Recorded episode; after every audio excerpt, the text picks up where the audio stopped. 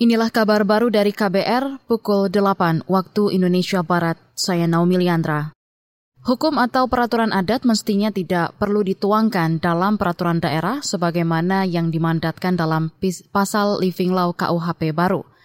Pandangan ini diungkapkan Kepala Bagian Biro Kesekretariatan Pimpinan Badan Urusan Administrasi Mahkamah Agung Darmoko Yuti Witanto.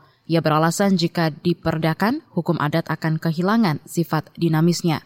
Selain itu, peradilan dan perangkat hukum adat bakal hilang digantikan aparat negara.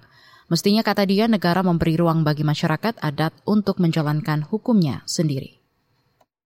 Negara seharusnya memberikan kebebasan yang otonom kepada masyarakat adat untuk menjatuhkan putusan-putusan dalam peradilan adat sesuai dengan kebiasaannya. Tetapi ketika peradilan adat sudah menjatuhkan putusan adat, maka negara harus hadir untuk turut bisa melaksanakan putusan itu supaya putusan itu dilakukan oleh si pelaku.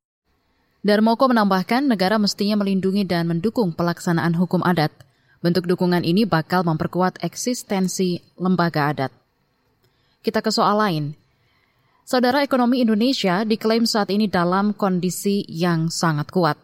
Ini terlihat dari capaian pertumbuhan ekonomi kuartal kedua 2023 sebesar 5,17 persen. Artinya Indonesia berada di level pertumbuhan 5 persen selama tujuh kuartal berturut-turut. Menteri Perekonomian Erlangga Hartanto optimistis produk domestik bruto PDB Indonesia ke depan bakal mencapai 5.500 dolar Amerika. Dan capaian itu uh, diperoleh Indonesia dan Indonesia kembali menjadi upper middle income country berdasarkan data daripada World Bank di akhir Juli 2023. Jadi kita di angka 4.580-an. Nah, kita berharap di akhir 2024 nanti kita bisa mencapai 5.500. Menteri Perekonomian Erlangga Hartarto menyebut capaian ekonomi Indonesia kuartal 2 lebih tinggi ketimbang negara-negara maju seperti Singapura, Jerman, Korea Selatan, dan Amerika Serikat. Beralih ke informasi berikutnya.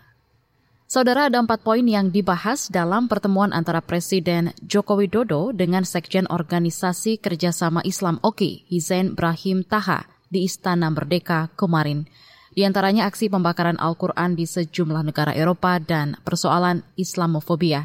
Hal itu disampaikan Menteri Luar Negeri Retno Marsudi usai mendampingi Presiden dalam pertemuan tersebut.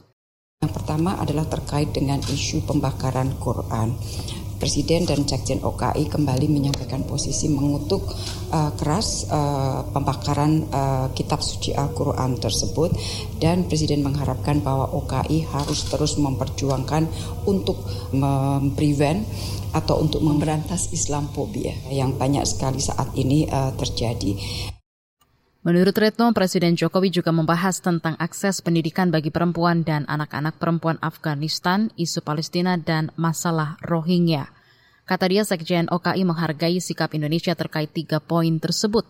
Di hal lain, Indonesia diminta terus aktif memberikan beasiswa bagi negara-negara di Afrika. Demikian kabar baru, saya Naomi Liandra.